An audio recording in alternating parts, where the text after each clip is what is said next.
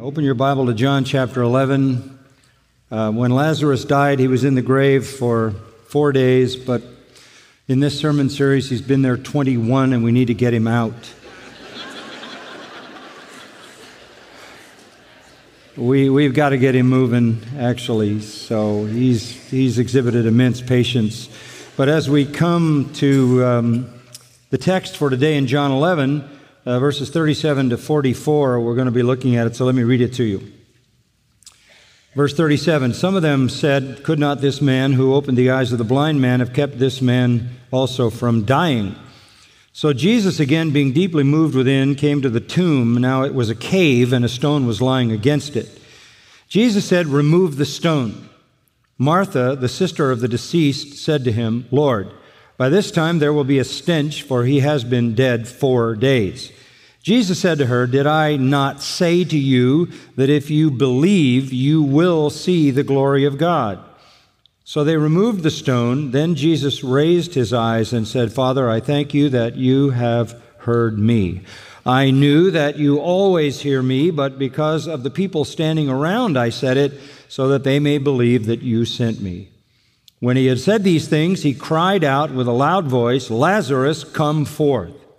The man who had died came forth, bound hand and foot with wrappings, and his face was wrapped around with a cloth. Jesus said to them, Unbind him and let him go.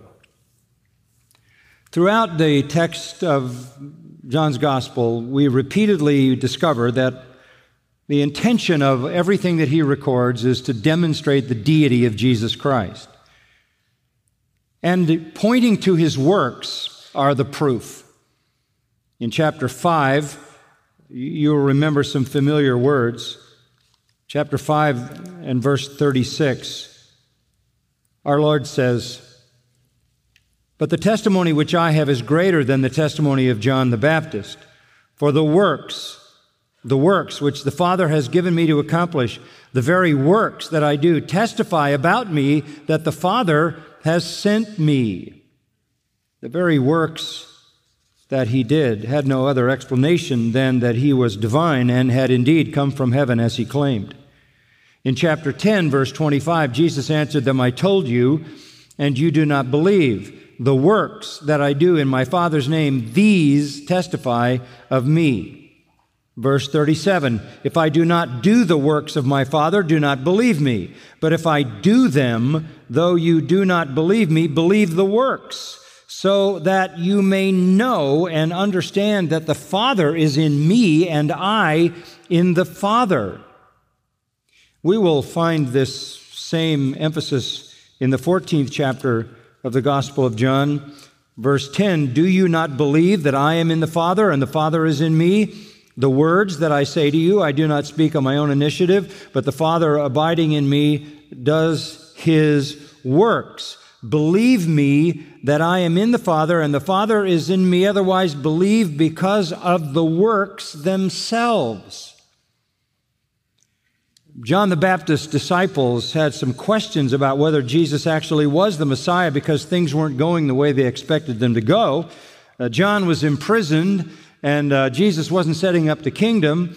And so they came to Jesus in Luke chapter 7, and they asked him, Are you the expected one, or do we look for someone else? Are you the Messiah, or have, have we uh, to wait for someone else? And Jesus said this Go Go and tell John this the blind receive sight, the lame walk, the lepers are cleansed, the deaf hear, the dead are raised up, the poor have the gospel preached to them. You go tell John about the works, the miracles. In the Gospel of John, there are seven major miracles that John lays out out of out of three years of massive miracles in the thousands, certainly. In fact, at the end of the Gospel of John, we're told the books of the world couldn't contain everything that Jesus did. But John picks seven that are unmistakable eyewitness accounts of the deity of Christ as demonstrated in his miracles. None is more powerful, compelling, and memorable than this raising of a man named Lazarus. What you see here is divine power on display, creative power, supernatural power, cosmic power, power that belongs only to God. God is the creator. Christ is the creator. God creates in Genesis 1. The Lord Jesus creates in John 1. He is the one who made everything that has been made. John says about him, in him was life. About himself, he says, I am the life. That is on display here in a way that is really beyond any of the other miracles that John notes. But all of the miracles of Jesus and all the ones that John chronicles are for the purpose that you might believe that he is the Christ, the Son of God, and that believing you might have eternal life in his name. Now, if you go down to verse 25, you have the declaration from the lips of Jesus I am the resurrection and the life. Not that I give resurrection or do resurrection, not that I give life. I am the resurrection. I am the life. He who believes in me will live even if he dies, and everyone who lives and believes in me will never die. Do you believe this? And Martha said, Yes, Lord, I have believed that you are the Christ, the Son of God, even he who comes into the world. What led her to believe that? The words of Jesus supported by the works of Jesus. He claimed to be the Messiah, the Christ. He claimed to be the Son of God, deity in human form. He claimed to be the one who came down from heaven and supported it with powerful, miraculous works impossible for humans to do.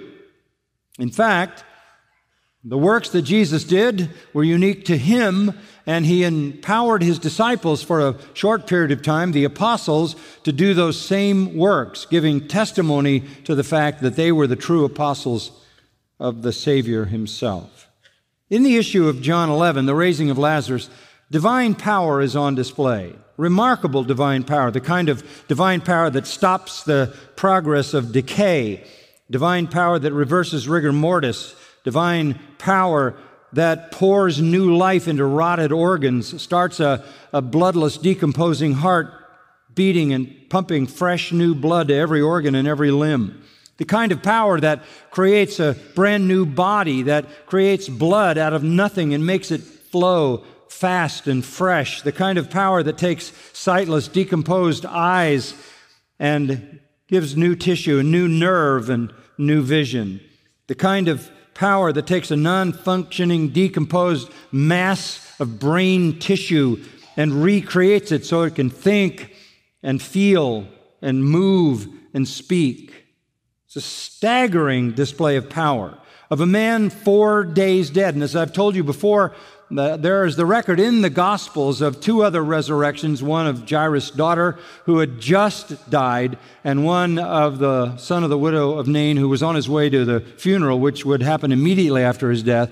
Uh, so somebody might say, well, they, they maybe weren't dead. This was so close to the fact that they had been ill. Um, maybe they weren't really dead. But in the case of Lazarus, he was four days dead, four days.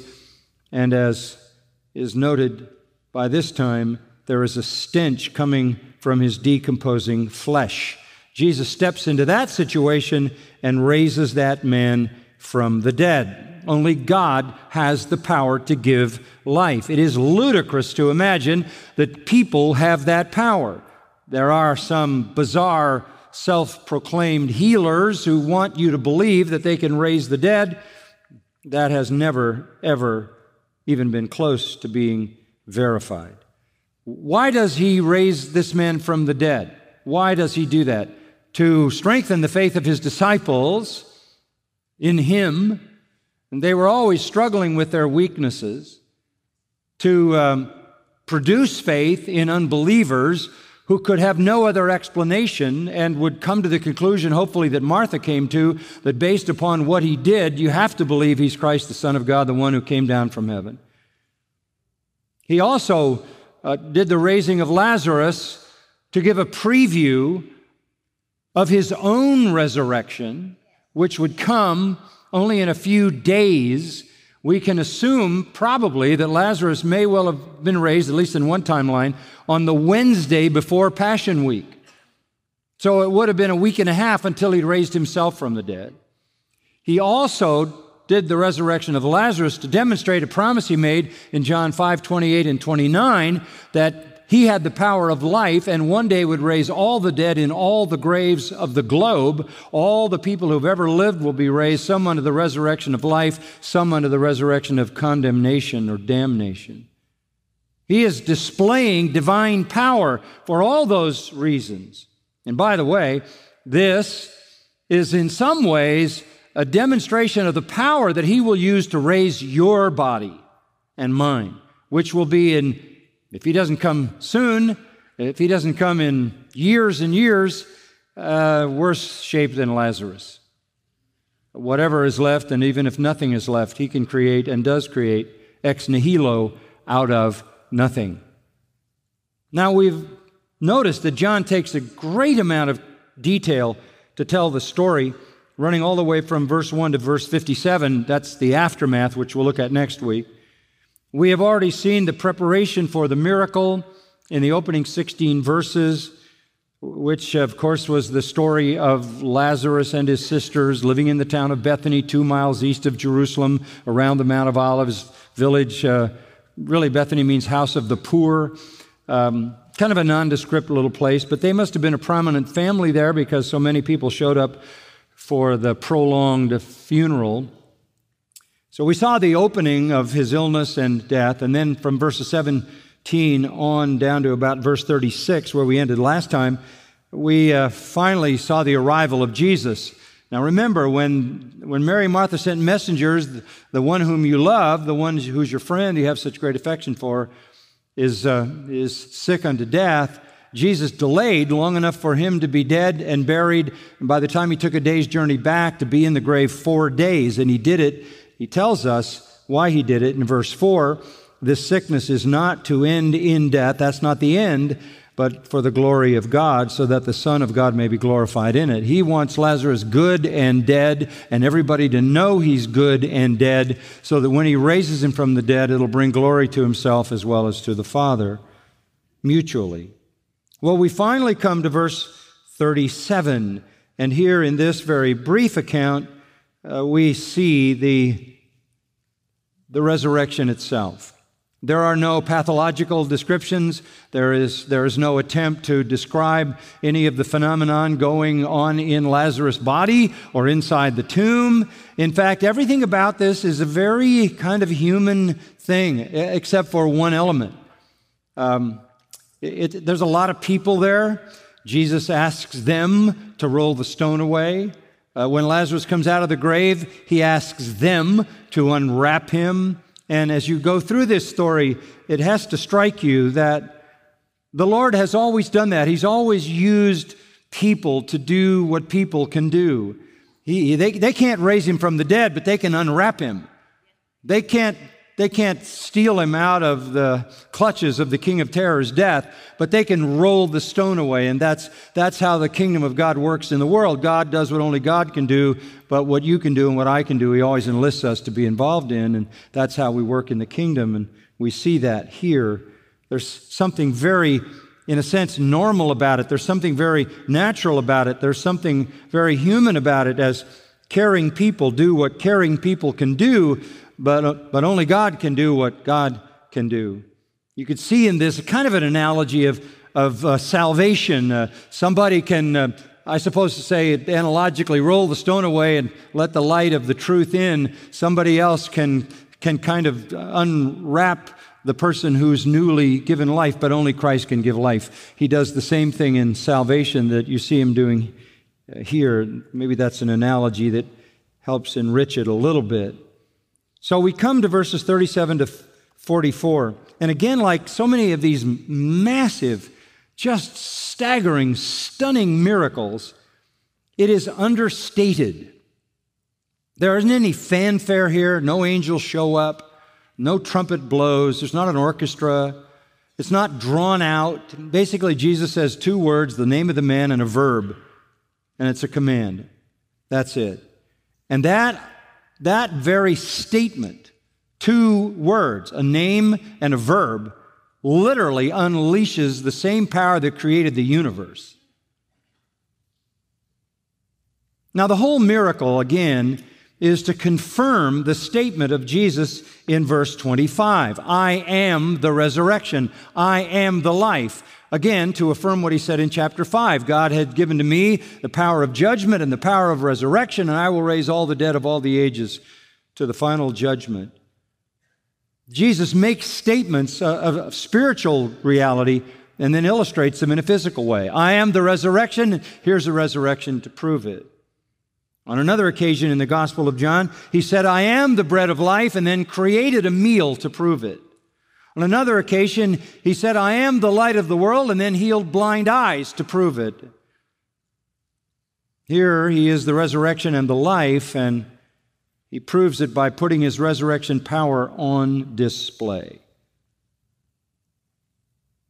So let's look at this miracle. It's pretty straightforward and simple. And as we pick up the story, and you, you remember that when Jesus arrived, um, verse 17, he found that Lazarus has already been in the tomb for four days. And Mary and Martha were there. They were brokenhearted and they were sad and they loved their brother, and it was a, it was a terrible loss.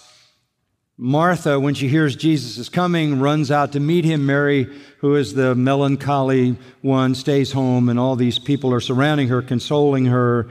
And uh, Jesus has a little conversation with Martha in which he declares to be the resurrection and the life, and you remember all of that. And then he asks for Mary, and so Martha goes back to the house. Verse 28 The teacher is here, and he's calling for you. And she heard it, she got up quickly and was coming to him. Um, she didn't come alone. All the people who were with her in the house consoling her, verse 31, got up thinking she was going to the tomb so she could weep there. When she arrived, of course, she runs into Jesus. They haven't quite come to the tomb yet. Jesus sees her weeping, sees the Jews who were with her weeping. And I told you funerals lasted seven days, and people came over and cried. There were professional weepers, and then there were people who cared. And and they would weep, and there were com- uh, professional mourners and wailers and all of that, and uh, then there were the people who really cared. And I pointed out there's something beautiful about not the professional side of it, but the caring side of it, lasting as long as it did, and actually went on for 30 days after the initial seven days. But Jesus sees all this weeping, and he tells us in verse 33 is deeply moved deeply moved in his spirit and troubled. And the language is extremely strong. He is, he is profoundly agonizing. Um, because he's lost his friend, yeah, there's, there's the reality of that. He has lost his friend. Uh, someone for whom he had affection, phileo, back in verse 3. But he sees far more than that. He, he sees sin, death, he sees the reality that everybody's going to die, every family's going to have a loss, every relationship is going to be broken up.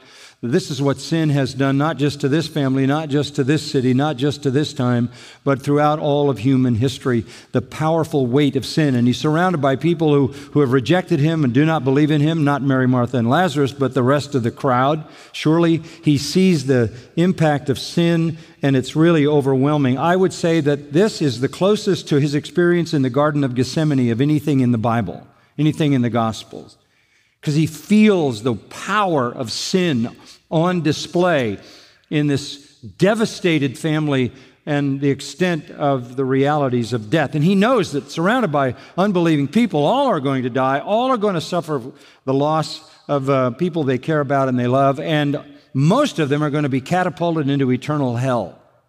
This is, this is a massive burden for him to bear. And that is why the language is so graphic, as we pointed out last time. He's deeply moved and he is seriously troubled. So much so that he bursts forth into tears that he can't restrain in verse 35. So that people say, see how he loved him. They, they can only read it as this is, this, is, this is a profound love for this man because uh, this is an outburst of weeping and sadness and sorrow that is cosmic. This is not just limited to the loss of a friend. We understand that. We see that all the time. But this is something way beyond that, and that they're trying to figure out how, what this is. And so they say, See how he loved him, a kind of love that they're not used to seeing, perhaps, not understanding the full reason for his agony. Now that gets us to verse 37, and let's look at the perplexity. We'll give you a few P's as we go through here for a few minutes. The perplexity. So, if this is the case, if, if he is so shattered and so devastated and so broken that he's in the condition that he is in, and it is a serious condition, couldn't he, he who opened the eyes of the blind man, have kept this man also from dying? I guess the word has circulated by now. Certainly, these are people who have been there for four days, that they sent a messenger to Jesus at the very time Lazarus was sick, and he didn't come, and, and he waited two days, and then there's a day back, so a day for the messenger, two days waiting, a day back, that's four days. And if he really loved as much as it looks like he loved, and if he has the power that he displayed in chapter 9, the healing of the man who had uh, was 40 in his 40s who had been blind and sitting at the beautiful gate for decades everybody knew him and, and he gave him sight and he was a stranger if he could give sight to a stranger that he didn't know had the power to do that couldn't he have healed whatever this illness was and and if he loved him as much as he loved him then why didn't he do that why didn't he come there's a perplexity here and it's an understandable perplexity given what they have seen. Of course, from Jesus' viewpoint, he operates within the Father's purpose, doesn't he? He knows exactly what's going on. The timing is absolutely perfect. As Ephesians 1 says, you know, God essentially does all things after the counsel of his own will. And in Job 33 13, we read, He gives no account to any of his matters. He doesn't have to tell us the plan, doesn't have to tell us the duration. In John 13, 7, on another occasion with the disciples, Jesus said, What I do now you do not realize, but you will. Well, they lived in that but you will world. They couldn't figure out almost all of what Jesus was doing, at least in his unwillingness to take over and set up the kingdom. But the time would come when they would understand when he instructed them after his resurrection. So it's a matter of divine timing. He knows that. He already knows that this is for the glory of God. Verse 4 God's going to be glorified. He's going to be glorified. So he knows a resurrection is going to happen. The Father has disclosed that to him. He knows that is the plan. They don't, and they are naturally perplexed. Well, that then leads to, I guess, what you call a problem. There is a problem.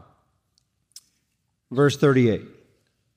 So, Jesus, again, being deeply moved within, I, I just need to stop again and say, here's a different word than the deeply moved in verse 33 and troubled. This is a different word.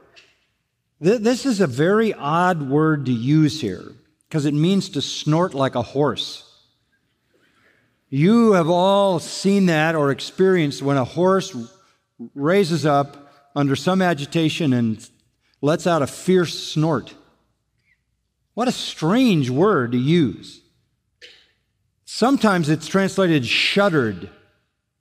It's some kind of total shaking, shattering emotion has gripped him, an indignation over death and sin and its sorrows and its realities, which are both temporal and eternal.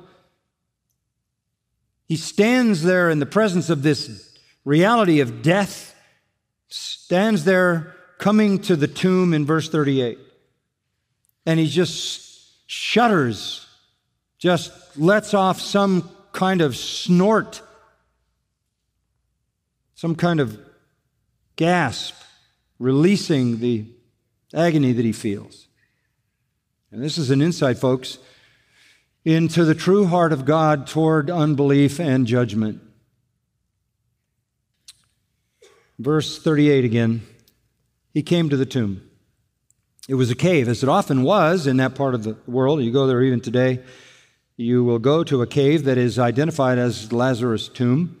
Um, when traditional places go back far enough, we say they're probably accurate because somebody actually knew where he was buried and told the next generation, they told the next. And if it goes back far enough, it's a pretty good idea. If the Orthodox Church or the Catholic Church invented in the 13th century, it's probably not. But if it goes back far enough, um, I have uh, no idea about this in particular, but seems to have been a pretty legitimate place. If you go there today, be, you'll be introduced to this place. You can go down deep into this cave. And typically in those caves, they, they would put uh, slits in the wall, soft enough uh, stone there that they can carve flat places where they can lay bodies, and that would be a typical way to do it. No doors, so a stone is lying against it. They would have a groove, and they would have a circular stone that could be rolled over, much as we're familiar with in the tomb of our Lord. So that's what he found. Verse 39, here comes the problem. Jesus said, Remove the stone. Now, the stone served a purpose. It served a purpose to keep out animals and people who might, I don't know, be grave robbers and plunder whatever might have been in there. But it also kept the stink in because the Jews did not embalm, as we have told you. I mean, you could compare it, for example, to the Egyptians.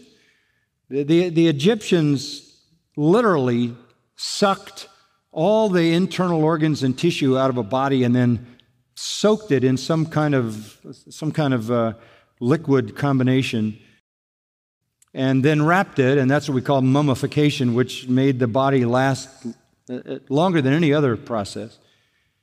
Uh, but, but the Jews did nothing at all like that. They just wrapped the body, wrapped the hands, wrapped the feet, wrapped the head in a cloth, and then sprinkled spices on it, got it in the grave. And decomposition, as I pointed out last week, happened very, very rapidly. And within four days, it would have been serious. And it would have been oozing green liquid, and the stench would have been nauseating. This is a problem. This is a problem. By the way, this would have been outside the village, some, some distance, for the simple reason, if nothing else, that in Numbers 19:16 it says that if you touch a dead body, uh, you're unclean ceremonially, unclean for seven days. And so the Jews didn't want to get anywhere near a dead body. That's another reason there was a stone over the front, and it would have been placed somewhere outside the village. Um, she's not eager to have that stone rolled away. So Martha, the sister of the deceased, says, By this time there will be a stench, for he's been dead four days. She is um, naturally doubting. He told her, he told her, Your brother will rise again, back in verse 23. She said to him, If you'd have been here, he wouldn't, he wouldn't have died. Mary said, If you'd have been here, he wouldn't have died. They both gave the same speech because they've been talking about it. He said to her, Your brother will rise again. She said, I know he'll rise again in the resurrection at the last day. She, her eschatology was correct. There is a future resurrection. I know that. He says, I'm not talking about that. I'm not talking about that. Your brother will rise again now, is what I'm talking about. Verse 40 Did I not say to you that if you believe, you will see the glory of God? This isn't something future. You're going to see it if you'll just believe. You said you were a believer, you believed in me, but listen, this is a leap, wouldn't you say? You'd like to say, I know you're the resurrection, I know you're the life, I know you're the Son of God, you're the Messiah, I, I, you're the one who came down from heaven. But it's a big jump from that to seeing this corpse walk out of that grave. I mean, we can understand that. We, we would like to think that if we were, were there, we, we, we might have risen to great heights of faith and never had a question about it. But her problem is she's got her thoughts on the corpse rather than the Christ, I guess you could say. So that's the problem. And she, she just doesn't want any unnecessary desecration to take place of his dead body, and certainly nobody to touch it in that condition.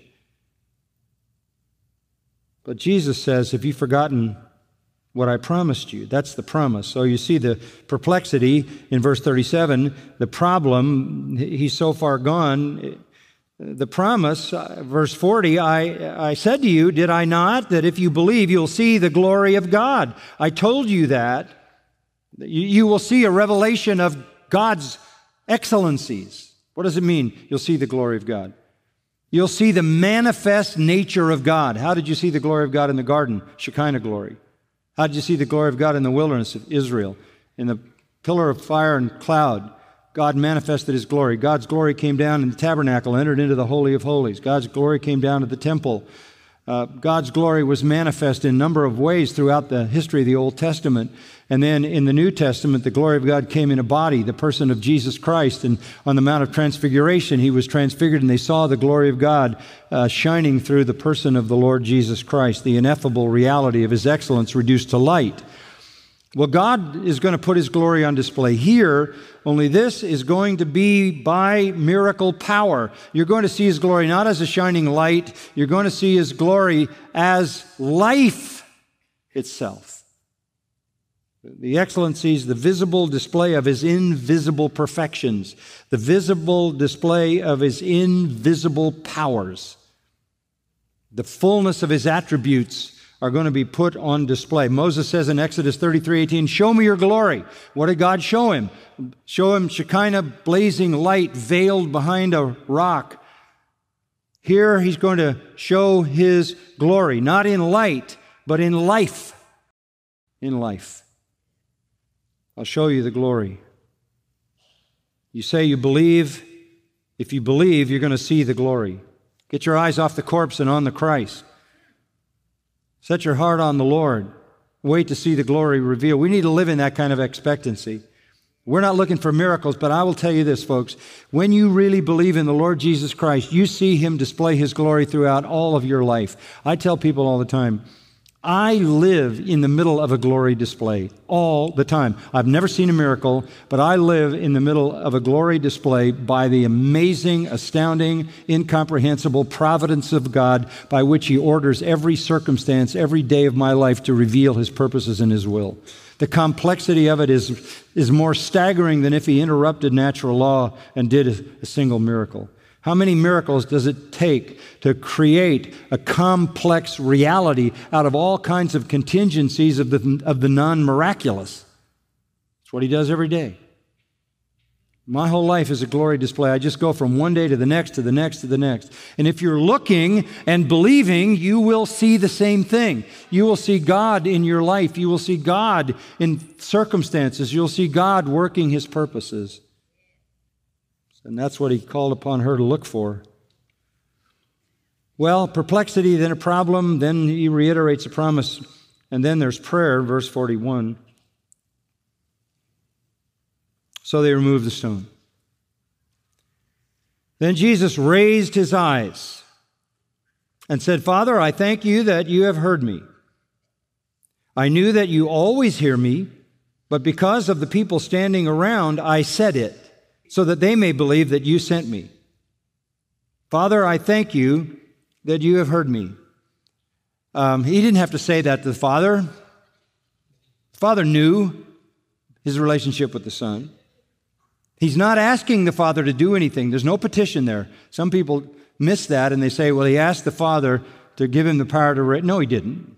He didn't ask for anything.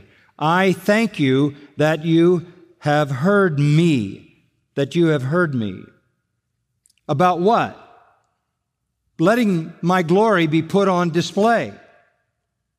I knew that you always hear me. Just in Romans 8, as the Holy Spirit always prays according to the will of God, so the Son always prays according to the will of God. Oh, he knows what the Father will do. He knows it's for His glory. Not because of you. I'm not saying this for your sake, O oh God. I'm not saying it for your sake. I'm saying it that you and I are in agreement on this display of heavenly glory. I'm saying this for the people around that they may believe that you sent me. Again, the whole point, as always in the Gospel of John, is that we understand by these works that Christ has come as God incarnate. And it's loud. It is loud. He speaks loudly so that everyone can hear. He identifies God as he always does as his Father. The only time he didn't do that in talking to God was on the cross when he was alienated in sin bearing and said, My God, my God, why have you forsaken me? Father, I thank you that you've heard me. I knew that you always hear me. But for the people's sake standing around, I said that we are in agreement on this display of power and glory that they may believe that you sent me. What the people all know only God can create. There are no evolutionists in first century Israel. No atheists. They all believe in God. They believe in the true God. They believe in the creator God. They know that he made everything. And the fact that Jesus can give life is clear evidence that he is, in fact, God. So he's praying, in a sense, publicly eh, for the benefit of the people, not for the benefit of God, who is already in perfect agreement about what is going to happen. If he hadn't said these words so everybody could hear, the crowd would not have been able to give God and Christ the appropriate glory for this event. They weren't going to be able to attribute this to any other power. And that leads us to the power at the final two verses. When he had said these things, he cried out. This is a very strong statement. He cried out with a loud voice. If you're reading this in the original language, you would read like this He yelled in a loud voice with a loud voice.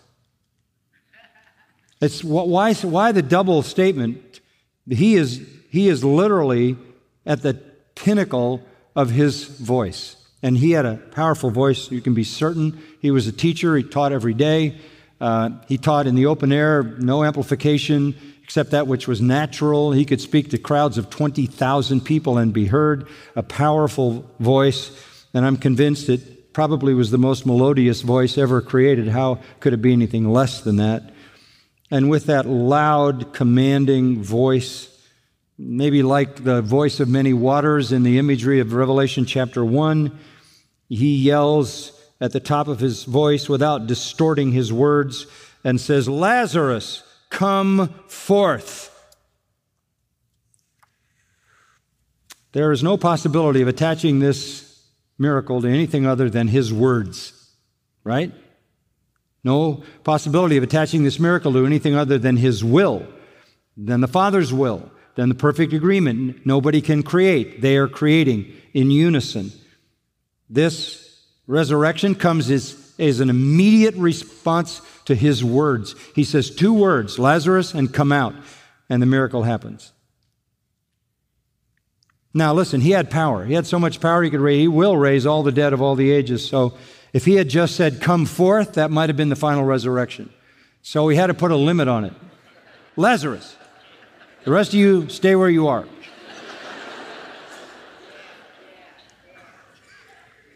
Lazarus, you come out. Can you imagine the pounding hearts? Trying to look in the darkness of the tomb. Verse 44 The man who had died came out. Talk about an understatement. Man, that just needs some fanfare or something. The man who had died came out. That's so matter of fact. That, that's so simple and straightforward. But this is God. And for him, a resurrection is easy the man came out. It wasn't easy for him to come out. When he was hit with life and created, the, the power of that creation surged in his body. He, he, he, was, he was like, um, like an athlete who is just catapulted. Because it tells us he was bound hand and foot with wrappings. Now, how do you come out if you're bound hand and foot with wrappings? Then your face is, is wrapped with a cloth. What do you do? Was he hopping? How did he get out of there? He had the power to be where he needed to be. He came out. The grave had been plundered. The king of terrors had yielded up his lawful captive the insatiable grave had given up its prey. And we could say with the Apostle Paul, Oh, grave, where is your victory? Grave, where is your sting? Captivity was led captive. Christ stood as the conqueror of sin, death, and Satan. He, Revelation 1:18 says, has the keys to death and Hades. And he unlocked it for this man, and he will one day unlock it for every man, every woman. As I said, they were wrapped, and so there he comes out. Perhaps each leg was wrapped separate so that he could move. And they're standing there stunned out of their minds as this package stands in the door. And he says, Untie him.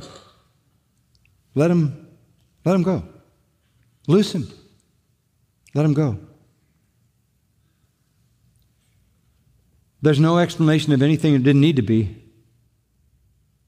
It, it would have been kind of interesting to volunteer for that assignment. Just starting to see what's under there, maybe. And again, he used the people to do what people can do after he's done what only he can do. You remember he created food, but the disciples passed it out. Here he creates life, but the people do what they can do. He alone can save sinners. But we can roll away the stones to let the truth in. We can unwrap the new believer. No higher privilege this side of heaven than to be used to roll away gravestones and unwrap grave clothes when He gives resurrection life. Incredible privilege for us. So there He stands. There He stands. Verse 45 says, Therefore, many of the Jews who came to Mary and saw what he had done believed in him. Good, huh? Wonderful. How could you not? They believed. That's the whole point of this.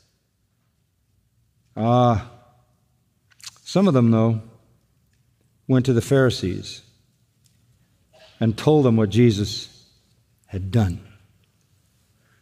They reported a resurrection to the Pharisees. Amazing. Let's bow together in prayer. Father, as we think about this, we, we are just in awe of the realities that fall upon our minds. That one day we will inherit eternal life in a resurrected physical bodily form.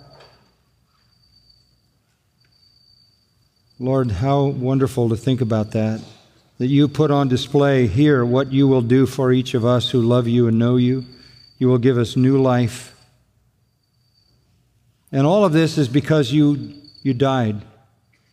How amazing it must have been for you, our Lord Jesus, there at the tomb of Lazarus with your glory on display in stunning form. Very soon to be nailed to a cross, humiliated, rejected, murdered like a common criminal, and even abandoned by your Father. But you did that so that you could die in our place and rise in our place to die our death and provide our resurrection. We're so thankful that you have loved us like you loved Mary, Martha, and Lazarus. And you have made us your family. And you have given us life and one day a full resurrection. And all of this is only possible because our sins have been paid for in full by your death. That is why we remember the cross.